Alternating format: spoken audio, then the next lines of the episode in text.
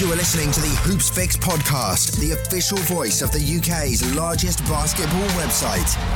Visit hoopsfix.com for exclusive news, videos, and more. Welcome to episode 36 of the Hoopsfix podcast with me, your host, Sam Neter, full time British basketball advocate.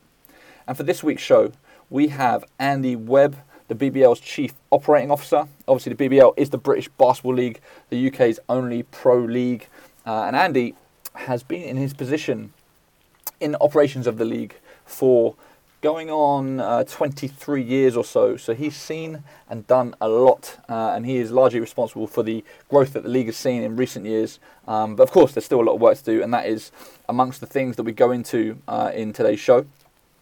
He spoke about everything, ranging from his own background and how he ended up in his position, um, what he thinks are the league's uh, biggest weaknesses, the, the importance of the sport owning their own assets. Uh, you know, we hear that one repeatedly. Uh, the importance of facilities, the ownership and governance structure of the, of the league, the disparity between the top and the bottom of the BBL, um, the new licensing licensing agreement that, of course, came in uh, to fruition in 2017, and much, much more. It's a really interesting conversation. Uh, mad props uh, to Andy for coming on the show.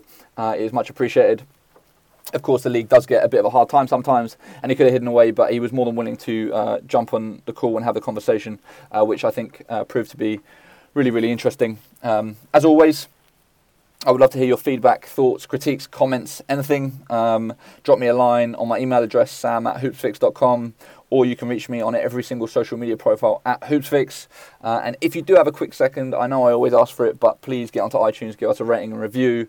Um, that does help the podcast grow far and wide and reach even more people. So, yeah, anyway, that's enough from me. I will leave it here with my conversation with Andy Webb. We are honoured to be here with the Chief Operating Officer of the BBL Andy Webb. Andy, welcome to the show. Many thanks for, for having me, Sam. Appreciate it.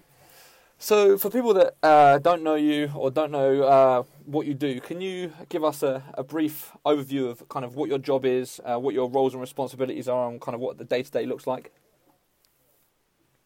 Yeah, by all means. So, uh, responsible for running the uh, the headquarters of the, uh, the central BBL operation. Uh, in broad terms, we cover there the uh, the administration of the uh, competitions. Uh, we um, provide support services to the clubs. Um, we obviously deal with the, the media on a on a fairly regular basis and, and media inquiries, etc.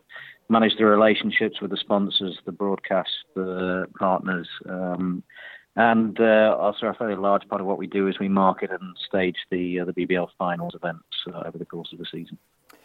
So you've been in this job, if I'm right, since like 1994. Is that correct?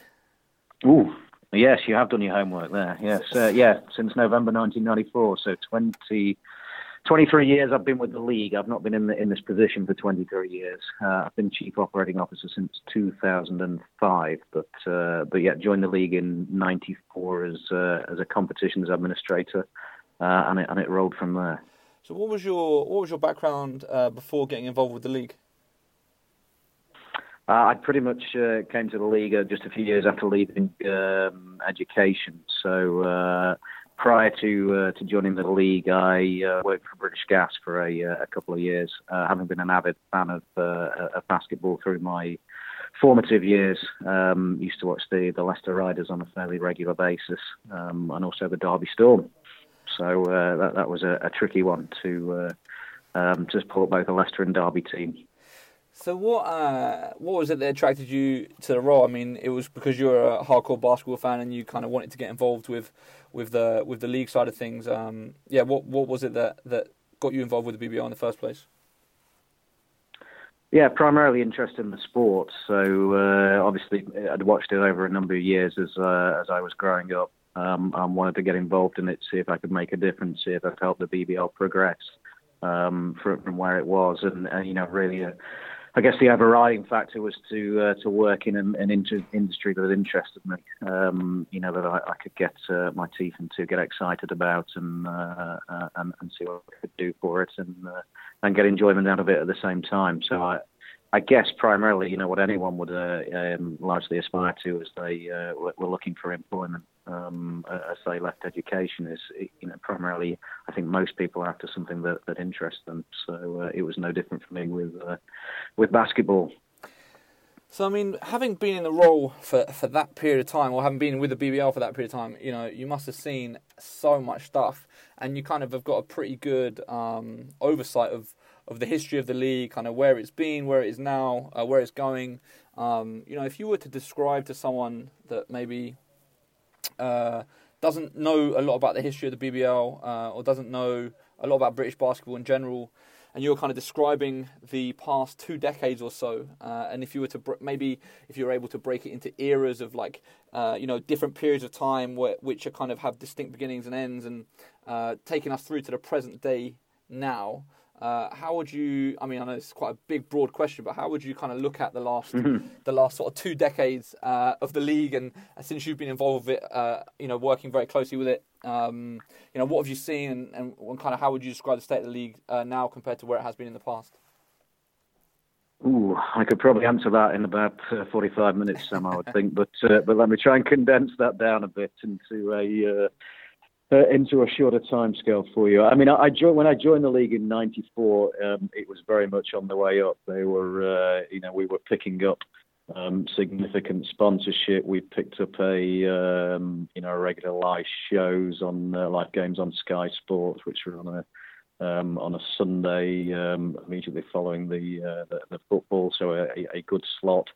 Um, you know, and it was a sport on the way up. I think what I'd probably say is what sat behind that in BBL terms is uh, is probably clubs that weren't built on very solid foundations in terms of the, you know, it was all about the uh, the, the, the, the professional team. Um, there was no sort of pyramid underneath it in terms of junior development. Um, uh, I mean, I'm, I'm, talking in broad terms. There are there were obviously clubs who were, who were doing that, but uh, there were also a number who were very focused on their uh, on purely their their pro league team, their, their BBL team.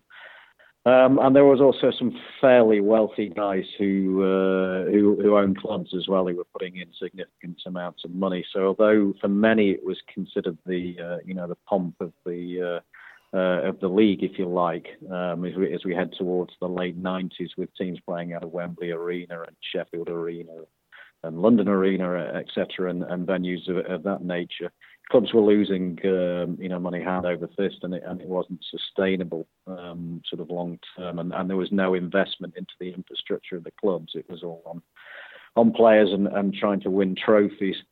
Um, then heading into the uh, the early 2000s, if you like, the league was in recovery mode to a certain extent. All the uh, the, the, the, rich owners had, had, had fallen away. Uh, as they fell away, the clubs weren't sustainable that they left behind, and, and therefore, you know, we turned over a, relatively high number of clubs, and we really were in a, a rebuild stage. I, I think I'd probably say um, for uh, for the early 2000s. The league has been on a, on a steady upward trend um, since probably about 2005 um, or 2006, seven, somewhere around there. I'd say we'd turned the corner.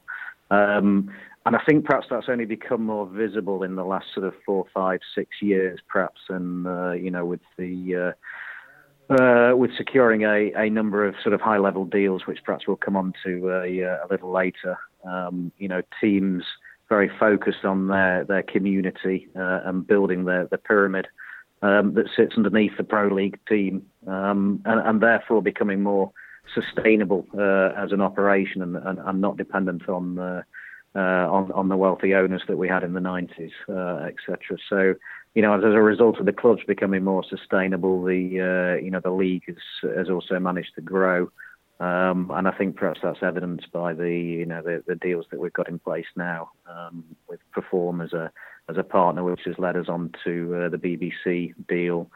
Uh, we're now screening a uh, a game a week via Unilad. Um, you know, there's some more news coming on broadcast for not too distant future. Can't uh, give anything away more than that at the moment. Um, you know, long-term sponsorship deals with Molten, um, also uh, with uh, with Kappa now with a uh, with a kit deal across the league. So uh, things heading in the right direction. Does it uh, does it frustrate you at all when you know when we speak to uh, people that have been around the game a long time? They always talk about how you know how the BBL was in its heyday back in the nineties and uh, you know, and playing in these big arenas. But of course, you, you know, as you just described to us, actually it was built on very um, fickle foundations and relied on the, the sort of the cash injection from the owners. Um, you know, I would I would guess that you would then say that even though the visibility of the league maybe now isn't isn't what it was then, it's actually in a much better place and a healthier place uh, in terms of the for the long term vision, the sustainability of the league uh, moving forward. So you know, are there frustrations when people constantly compare it to what it was back in the day when you know that actually uh, that wasn't ever going to be a sustainable thing? Yeah, I mean, to a point, it frustrates, but I, you know, I think to the, uh, you know, as a, as a to a fan, and I, you know, once was a fan, so I, I uh, can appreciate, and still am to a point, but uh, I can appreciate where they're coming from. I mean, what you could see was a, a hugely successful league. You know, generally you wouldn't, unless you dug, you, you wouldn't see what was uh, sitting behind it or not sitting behind it, as the uh, as the case may be. So I'm I'm very happy to uh, you know to, to take time to explain the uh, the position to people so they, they have an understanding of it. And you know, and, and the end line to uh, to that explanation is also a positive story as well because I'd say we're heading back to uh, towards those days of, uh, of, of, you know that sort of level of, uh, of, profile. We're a few seasons away from it yet at the moment, but with the benefit of having the solid foundation sitting behind it, and also you know people around the organisation who who lived through that era, so with the experience, and, and now to make sure we, we don't make them the mistakes that were that were made previously. Do you feel like the BBL gets a bit of a tough a tough rap? I, th- I you know I think when, when people talk about um, the state of British basketball in general, uh, one of the things that always comes up is you know having a, a strong professional league. Um, mm-hmm. You know, uh, do you think that's fair, or, or do you think that um, that actually uh, the BBL is doing as good as it as it can do and doing maybe a better job than than some other organisations that are involved with the sport? Uh, there's room for improvement uh, for for BBL. Absolutely. I mean, I think as I've touched on, we're we're trying to uh, you know we are moving in the right direction. We're trying to tackle those those areas. Absolutely. But you know, this is a different difficult sector um, to be in the sport. Uh, you know, the sporting world in the UK is tricky, um, particularly commercially, particularly sponsorship wise uh, etc. So I, you know, I, I, I don't think we're we're doing badly. Um, could we do better? Yes. Um, you know, what's holding us back is, or you know, we'd like to progress quicker. Um, absolutely, we are. You know, we've got that progress, but we want to accelerate that growth. That's the next challenge for us. Um, sitting behind that is, you know, there's a sport that's not very wealthy, um, and you know, ultimately there's there's only so much you can do with without a uh, significant amount of investment, and and, and you know, that's a be it via an investor or, or sponsorship, and, and, that's an area that we, uh, you know, that we, we need to tackle and, and get better at, and, and, therefore get more money into the sport, and uh, and therefore we can uh, we can accelerate that growth. So, if you were being absolutely honest about the biggest weaknesses that the BBL has at the moment, uh, what would you say they are? Where are kind of your focus areas in the operations department in trying to uh, improve uh, the league? I we haven't got enough eyeballs on the sport is, uh, is you know, is of significant concern um, or, or, a significant hindrance to, to our growth, and, and that leads on to you know, many things in terms of uh, obviously sponsorship, which would generate more more income, uh, etc. But a, you know, a, a, big thing holding back the uh, uh, the league and the sport has been assets and the lack of assets in the uh, in the sport, and uh, you know, in particular, um, facilities and uh, and venues. So you know, that what makes the the current landscape in terms of, you know, Leicester have now got their own arena, Newcastle breaking ground on their new arena, Sheffield not far away from being in that position. You'll have seen perhaps relatively recently that Bristol uh, are starting to talk up their own venue, and, and other BBL clubs are uh, are looking at that as well. You know, we consider that a, a significant game changer. Um, for the sport, and that's going to be a key component in uh, in accelerating the, the growth in the league uh, and indeed the, the sport overall, in uh, in our opinion. That that's what's been holding us back. Um, you know, you look at any other established sports in the UK, and they're they're asset strong. Basketball is uh, is asset weak. Why uh, is the facilities piece so important?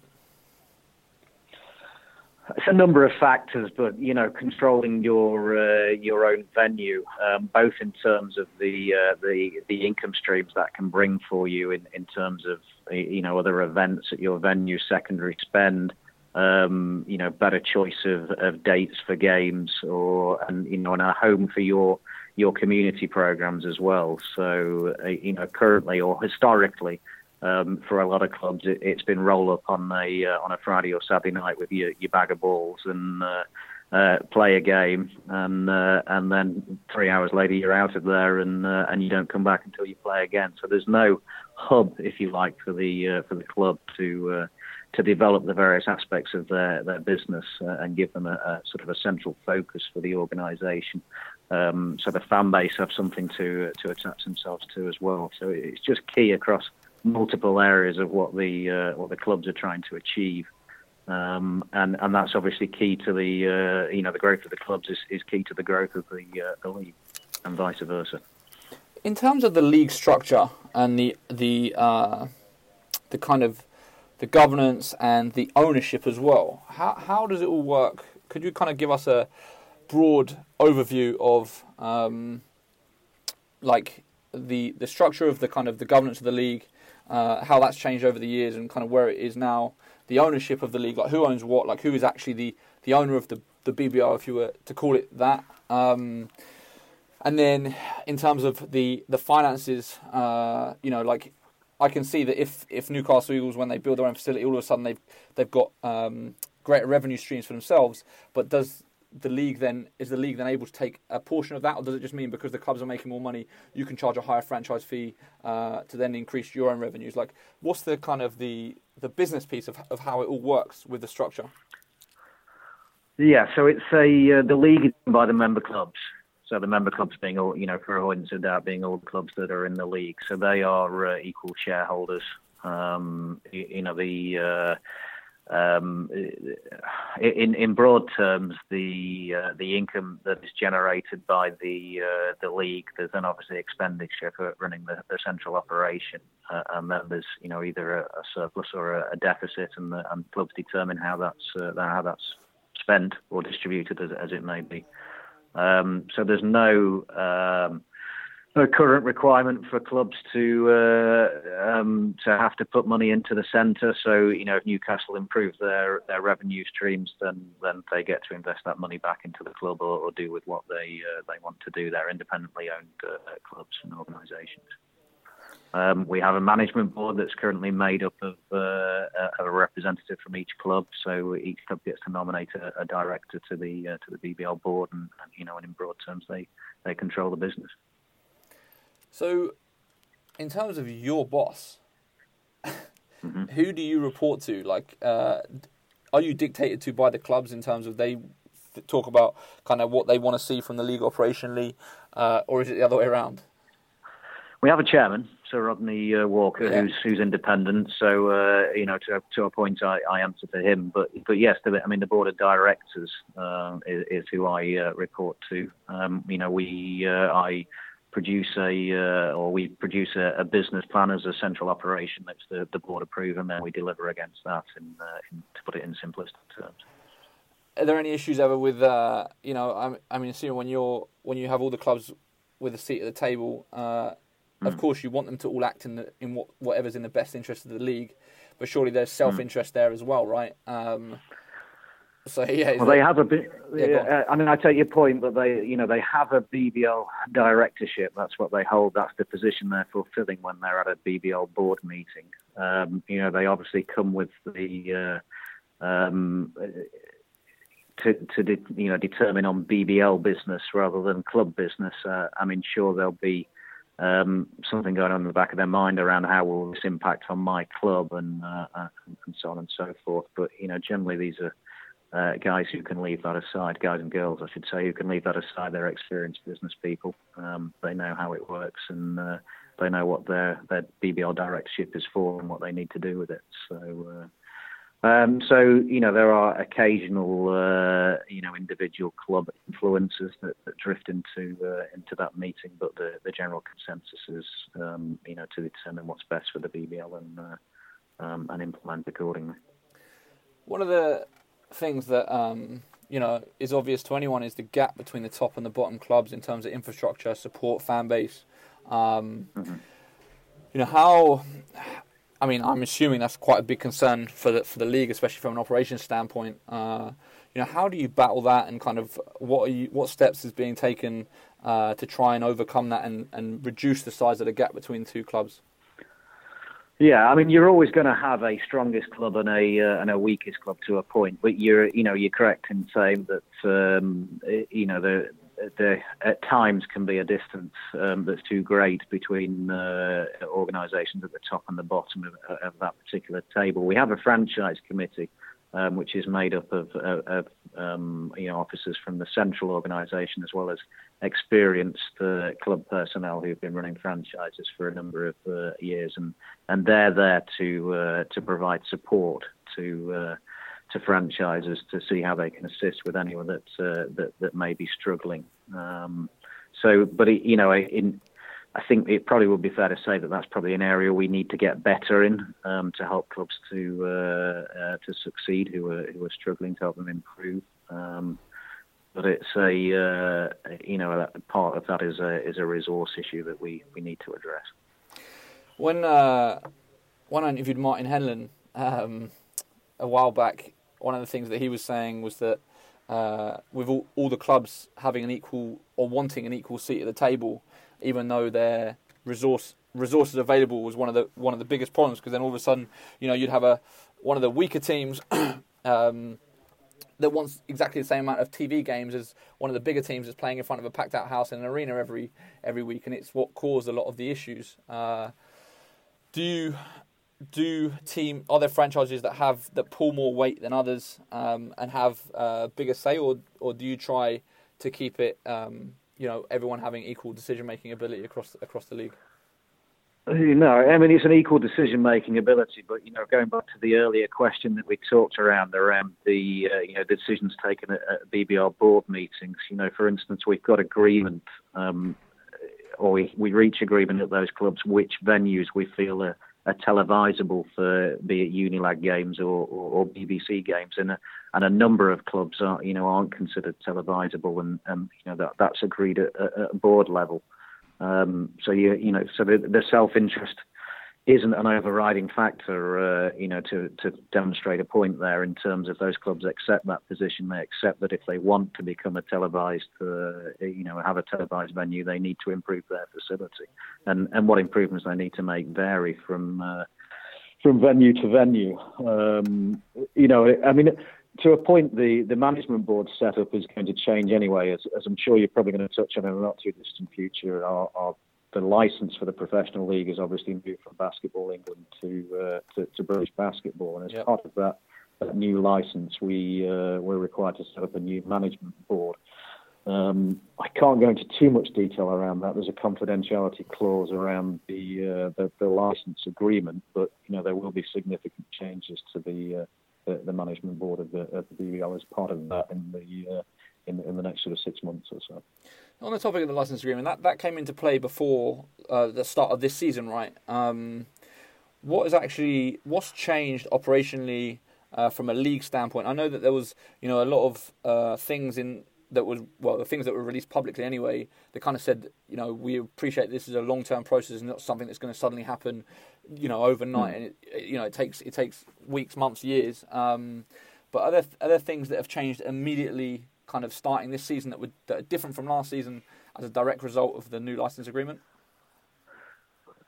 There are performance objectives within the uh, the new license, which is something new and uh, and, and, different to, to the to the Basketball England um, equivalent that we, we had up until uh, the beginning of this season. Um, but there are timescales attached to those um, performance uh, objectives. But you know, very much the uh, the objective of those uh, of that criteria is to drive up the standards of the uh, of the club and the league. Um, there's an independent franchise committee. There's independence coming onto the uh, on, onto the, the management board, as, as I touched on uh, briefly uh, a few minutes ago. So those are the changes, but you know they, they take a little while to uh, to implement, filter through, etc. So and you know and as part of that, BBF have obviously got their um, their, their own issues that they're focusing on at the moment. Um, so, so you know, changes coming for us in, in terms of management board, in terms of franchise committee, in terms of performance objectives, and uh, uh, and you know, and, and, that'll be processes that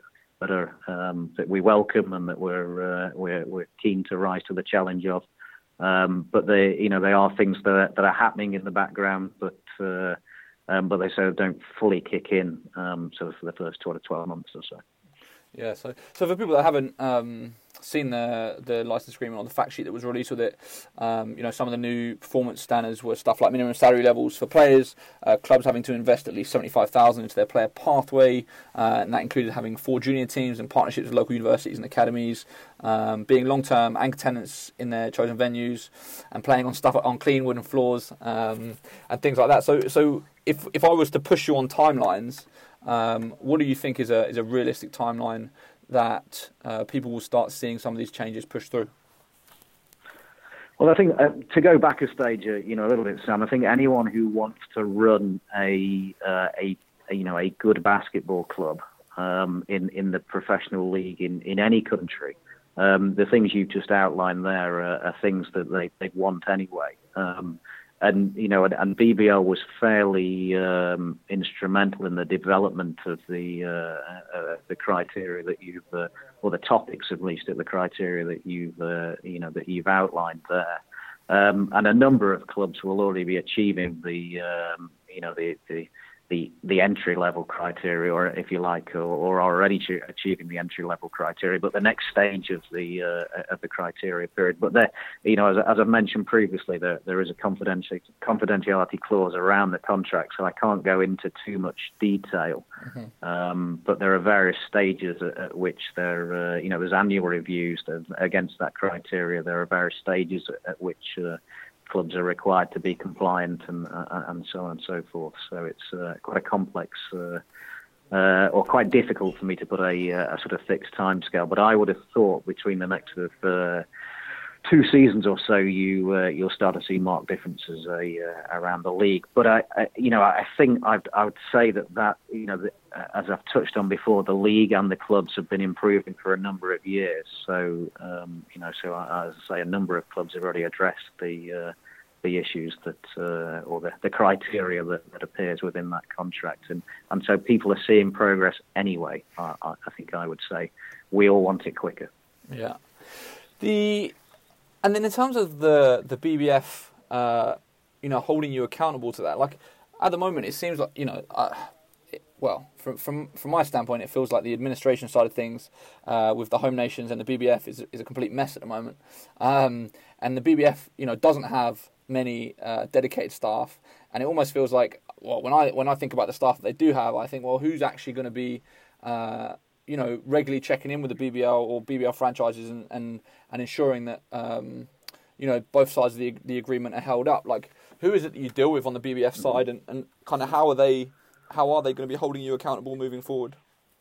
Yeah, so there's a franchise committee that has to be established or is being established under the uh, under the license agreement, and that has representation from BBL, from BBF, and, and also from independents. That's uh, as an independent representation. So that that's being developed, uh, or the franchise committee is being established um, as we speak. There's a timescale attached to that within the uh, you know within the contract, and obviously there's reviews that have to take place against the uh, the criteria on a uh, on a time scale. It, it's not a it's not you know the, the, the reviews don't start instantly, so there, there is some time before that starts. But uh, but it won't just be the, the BBF; it's bringing in external expertise, right? And it's very much with an ethos as uh, you know as well as um, you know as how can we help the clubs uh, achieve this criteria? It, it's a uh, you know work together to achieve. It, nobody wants to lose clubs. Nobody wants people to fail. Um, but similarly, we want to drive up standards. So, uh, so I think we need to, you know, get a right understanding of what the, uh, you know, what the license is trying to achieve, and, and what the uh, and, and the role of the uh, the franchise committee in, in helping clubs to uh, to achieve that. How happy are you with the size of the league at the moment? Um, would you like to see more franchises? Are there, are there um, You've got a bit of a fire alarm situation. yeah. Um, Bear with me one second. Yeah. That should stop in a second. Okay. just hold up. Okay. There we go. Um, Do apologise for that. No, that was obviously the bonus. It was the bonus question, I think. but no. no. Um, in terms of number of teams, are we? Yeah. In terms in terms of number of teams, are you happy with the size of the league? Are you? Are there cities that uh, that you're targeting that you'd like to see franchises in? Have you had any, any interest uh, in in new potential franchises, um, or are you happy with the size of the league at the moment? Yeah, no, we'd like more teams. Um, you know, 12's a, a reasonable number. I, I, think we could go a little lower if we had to, but ideally we'd be uh, in my world we'd be up around 18, um, somewhere in that region. Um, you know, Birmingham's an, an, obvious miss for us at the moment. We are in, in dialogue with a, uh, a potential Birmingham franchise for the uh, future. We've conscious there. Uh, we've had a few startups in Birmingham that, that haven't materialised, so we're we're very keen if we do put another franchise into Birmingham that it's that it's the right one. Yeah. Um, and we also, you know, we don't want to take um, franchises on unless they're going to add to the league. Um, you know, there's no point taking a team on. And I, I don't necessarily mean playing strength, or I, I, probably don't mean playing strength. I mean in terms of the, the off the court, the structure, the uh, the strength of their reach in the community, etc. That there's going to be 11th or 12th in the league. We we want to take teams on who are, who are going to come in at the sort of midpoint, if you like. There's no point of just adding um, you know, weak teams to the league just to get our numbers up. And, uh, um, you know, that's the, the ethos that we're currently working to. So we welcome more teams. Um, there was something in the license around the number of teams and, and locations, etc. So we'll be working towards that as well. But, you know, on the flip side of that, and I think to our earlier discussion around this being a difficult sector uh, in terms of sport in the UK. It's uh, you know a lot of competing sports around, and there isn't a massive queue of people uh, lining up to run franchises uh, at the moment. So um, we need to look after the ones we've got, help them grow, um, and, and you know see if we can address the key cities such as Birmingham where we've got gaps at the moment. That's the, the primary focus in the short term what is the process for applying for a BBL franchise? If I if I uh, you know manage to get together a group of investors and, and wanting to look into getting into the BBL at some point in the near mm-hmm. future. Um, how, how does it work from that standpoint? Yeah, so we run a uh, a process for clubs who wish to uh, apply. There's no requirement for them to uh, come from uh, you know existing club setup. It can be a, a new startup, uh, and we look for a combination uh, of business people and, and basketball people, ideally. So uh, some basketball now, some business now.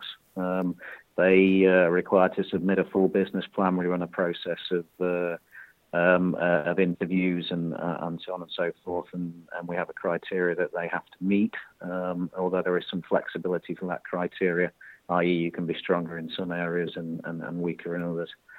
Um, so it's not a rigid calculation, um, if you like, and they'll obviously be moving forward. They'll obviously be linked to the uh, the criteria that sits within the uh, the, the, new license agreement. When you look back uh, on franchises that you've taken that have failed, um, what are your uh, biggest regret regrets um, in terms of maybe teams that have been in the league that have you know been an absolute pain and, and sort of not hung around?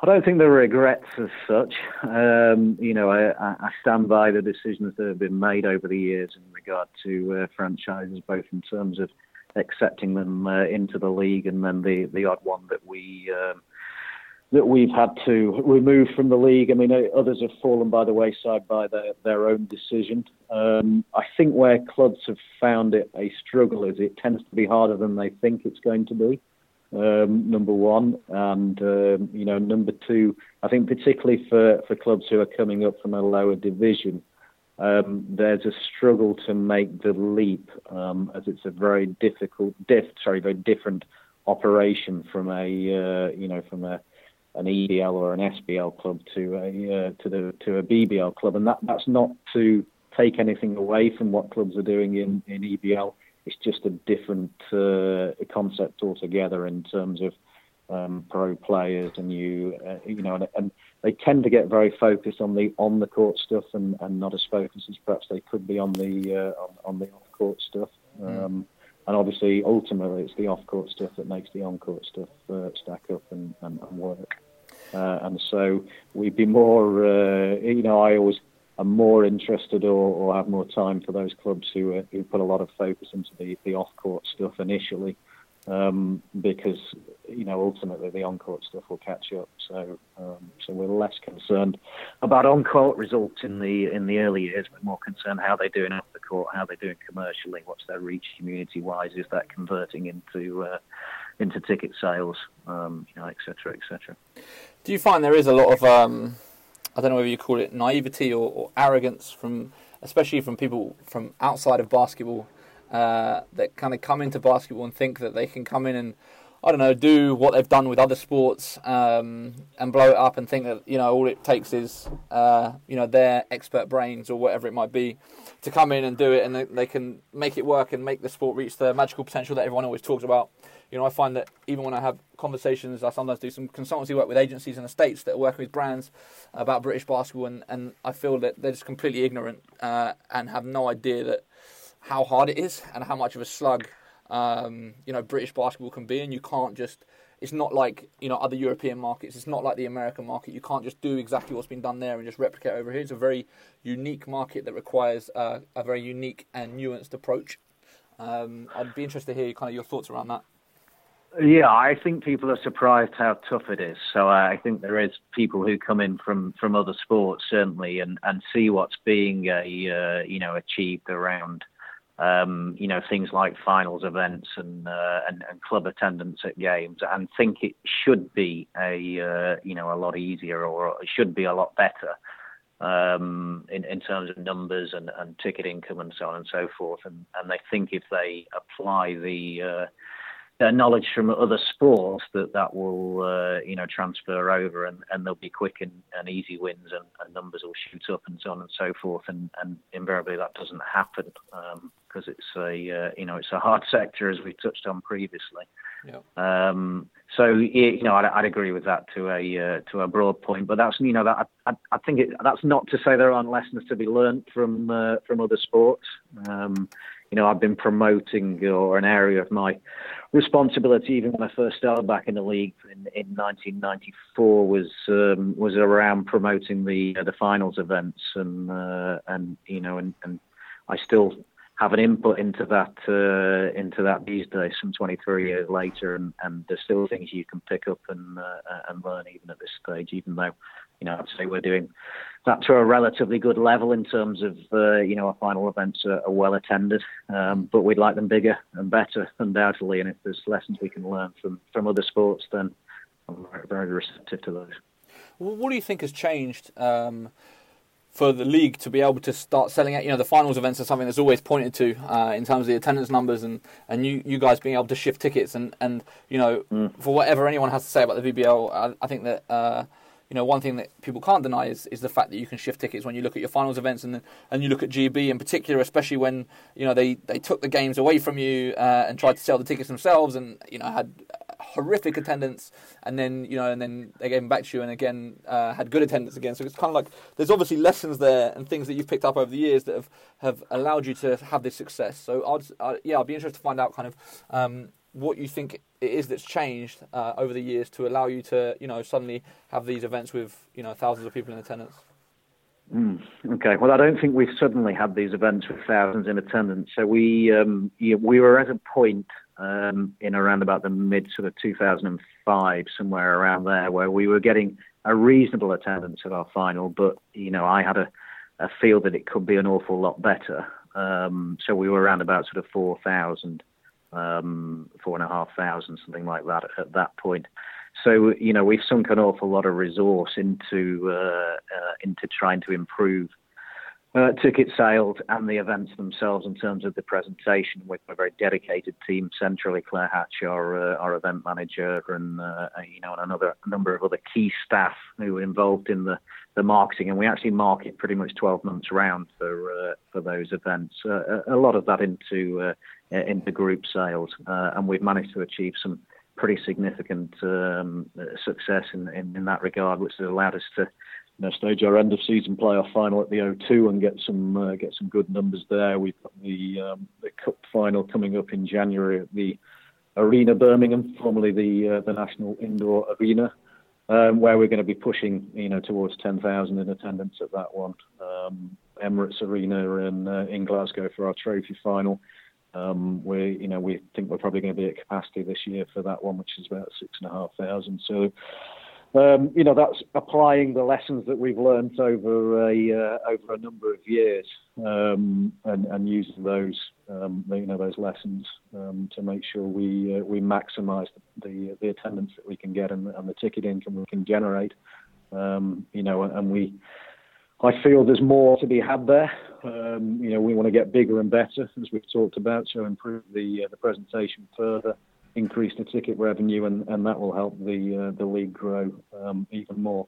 In terms of GB, um, you know, that's tricky, um, undoubtedly, um, to market as events overall. I mean, the GB game, if you uh, or the GB game, should be the pinnacle of the uh, of the sport in terms of attendance.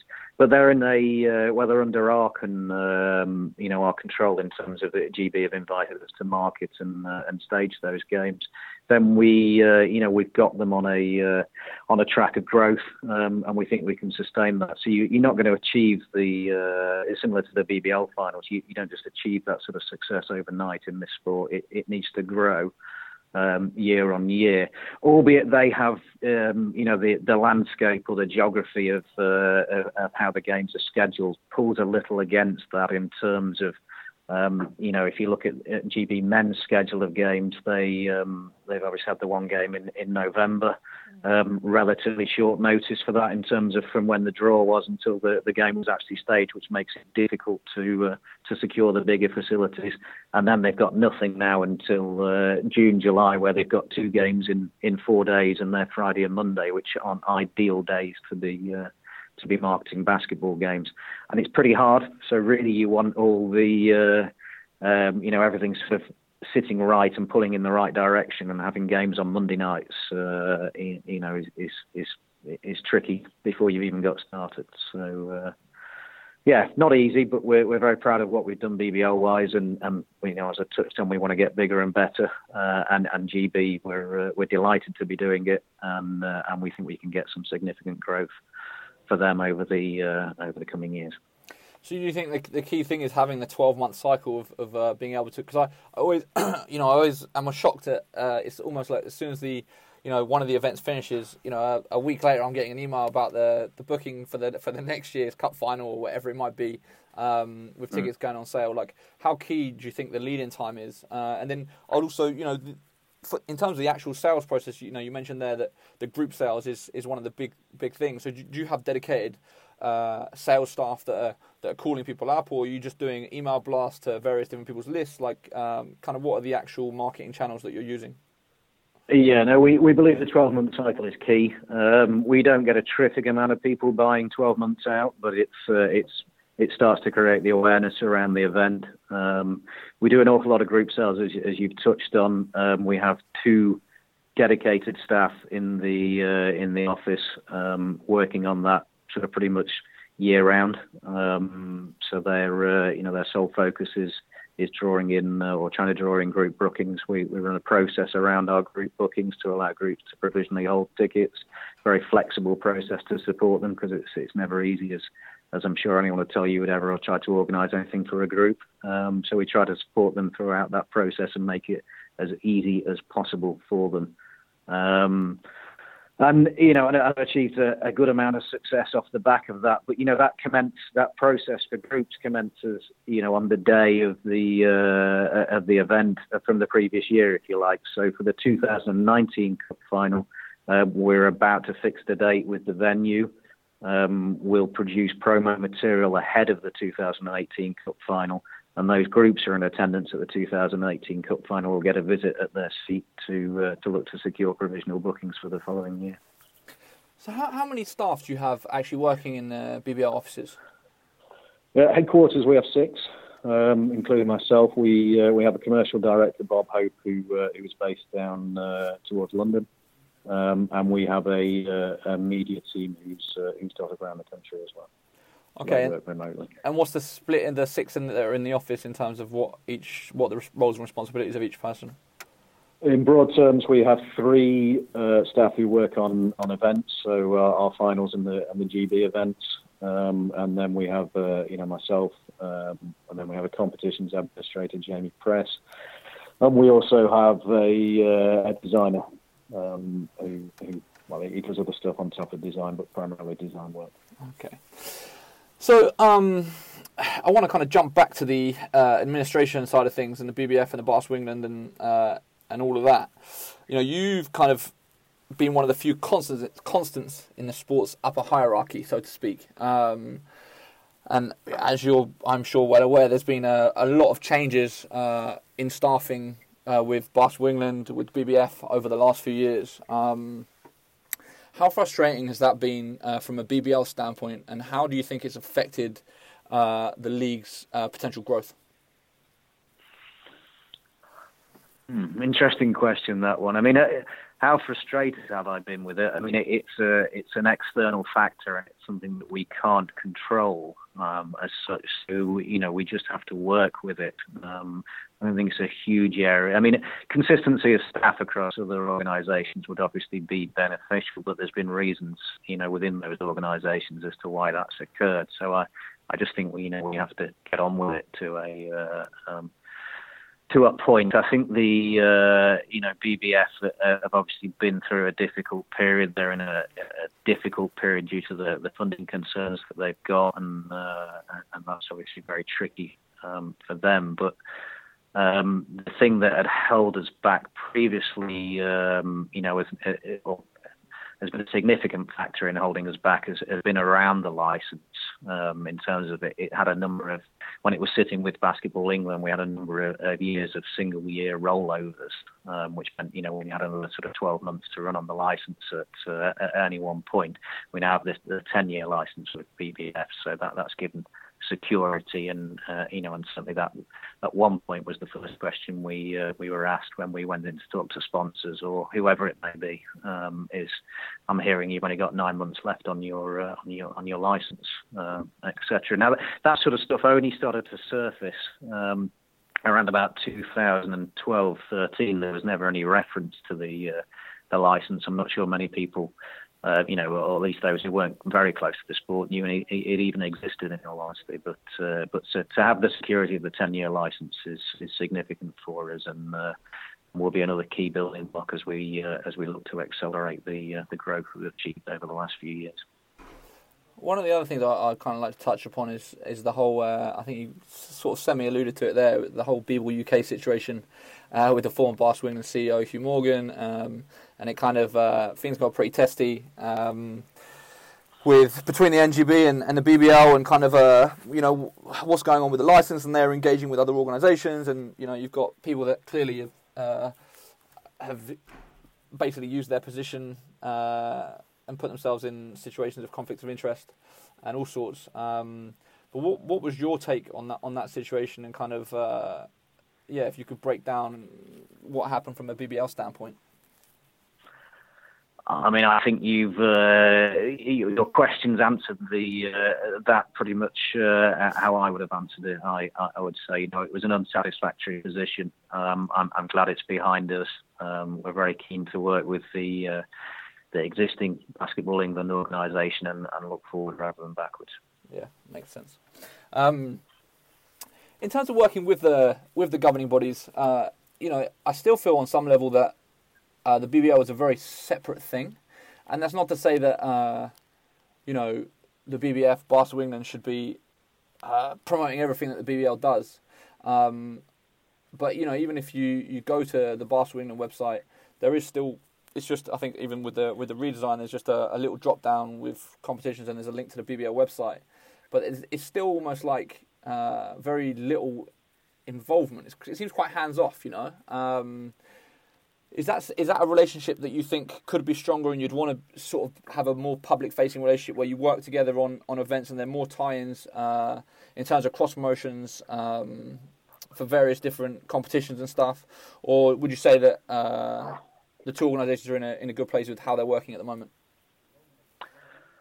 Uh, I think we could work closer together, uh, undoubtedly. Um, I mean, having said that, the BBL is obviously the you know the runs the men's professional league in the UK. Um, should there be profile on the governing body's website or more profile than uh, then you know yes, I, I, believe there should be, and I'm, I'm, sure Basketball England, if you're talking about Basketball England um, over in Basketball Scotland, will you know will be addressing that in the uh, in the coming months.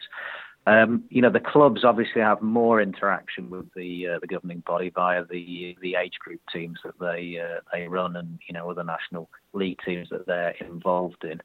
Um, but they, I mean, there are we are working together. Um, are there more things we could work on? You know, yes. Um, is the relationship better than it has been previously? Absolutely. I'd, I'd describe it as a you know as a good relationship now, um, and I think we can just need we need to grow on on where it is. Um, and I think you're right. If you're looking from the outside, looking in, it, it probably looks a little disjointed, and we uh, and we need to address that. What uh, I would the difference between like uh, I've lost my thread now. Let me go back a second. Um, I'll go somewhere else with it. Uh, so moving forward uh, in the next, you know, five to ten years, uh, what do you think is on the immediate roadmap for the league? Where do you, where do you see it? Where do you want it to be? Um, kind of in the near and then sort of long term future. So continue to uh, to expand and grow the uh, the broadcast deals, get more eyeballs on the league, um, secure um, bigger um, or more um, sponsors. You know, league sponsors obviously fairly key for us. I mean, they're they're all interlinked. Um, more clubs into their own venues is uh, is key. Teams into Europe. I mean, I, I, could go on and on. We we've got big plans as to uh, uh, as to where we want to go to. We we just want to make sure we keep our feet on the ground, keep that uh, that growth sustainable. Um, accelerated as much as we can, um, but not to the uh, the detriment of the sustainability of the of the league and the clubs. How soon do you think we are to seeing a BBL club in Europe? I think we're quite close. Um, I, I, think in the uh, I would think in the in the next couple of seasons um, we'll see a team in Europe. Uh, you know, key sitting behind that as a as a key element, uh, or there's several key elements, but one of those is, venue and availability, um, and, and, that when you don't own your own venue, that that becomes Europe becomes a very very difficult proposition.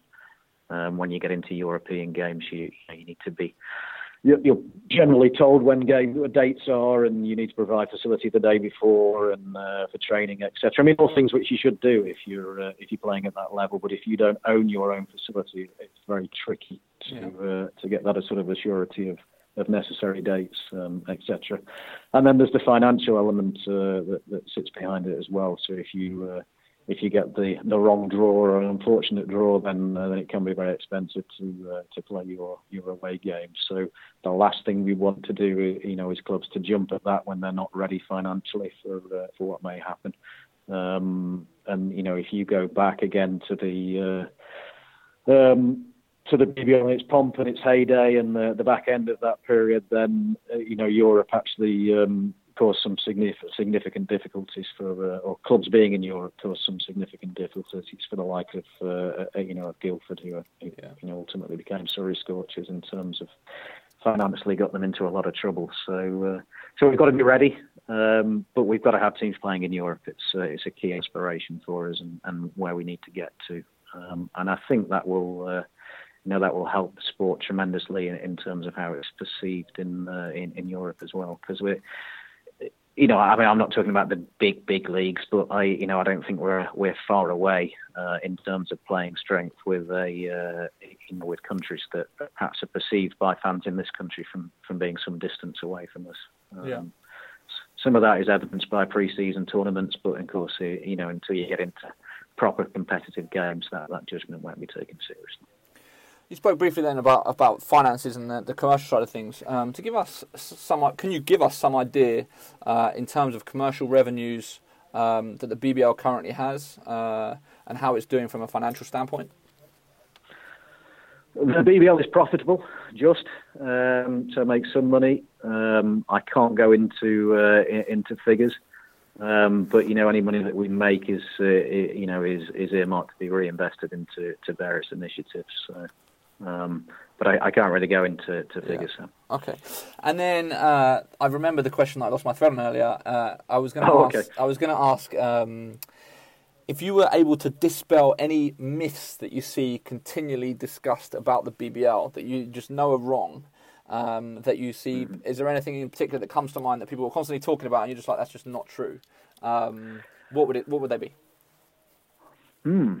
That's an inter- That's a good question. That's a good question. I think one that historically, certainly, we've uh, we, have always been beaten with is that we're a uh, you know a league full of American players and we don't look after our uh, uh our domestic players. And um, you know, we're, we're the only league that I know of that protects spots for uh, for British players um, by our, our regulations. Um, and in addition to that, if you look at the eligibility criteria around Europe, and I have a document on it if you like it, um, then you'll see that we're, uh, um, you know, we're, we're one of the best um, in, in, Europe in terms of protecting spots for uh, for British players or opportunities for homegrown players. So, um, so that's probably one I would say certainly. Is there are there any others that that uh, that stand out, or would you say that's the main one? I think that's the main one that I've had over the uh, the, twenty odd years that I've been here. Um, um, yeah, I think that's the main one. Unless you're going to tell me one that's that's up and thrown that I no, uh, no. that I may have forgotten. It's no, early, um, so I may have forgotten. Something. No, no. I mean, uh, I was interested to see kind of kind of what you said. Um, so yeah, mm. I think I think that's a that's a good place to leave it. We're coming up to about an hour, so um, yeah, I think uh, thank you so much for taking the time. Uh, much appreciated, and um, you know I look forward to seeing uh, kind of what happens with the BBL over over the coming years. I, I say to I say to many people that um, over the last five six years, I, I feel like uh, with the sport in the UK, the BBL is the the only well one of the very few uh, entities that's actually showing real progress. Um, and that is, I would say, in, in large part down to the work that, that you're doing. And uh, a lot of people speak very highly of you. So, um, yeah, thank you for that. It's much appreciated. Um, and thanks for taking the time oh. to talk to me today. That's very kind of you, Cam. Uh, Sam. Thanks for the, the kind comments and thank you for the opportunity to talk to you. Excellent. Uh, we will talk soon. Take care of yourself. Thank you.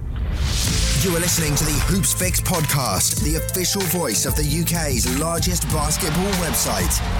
Visit hoopsfix.com for exclusive news, videos, and more.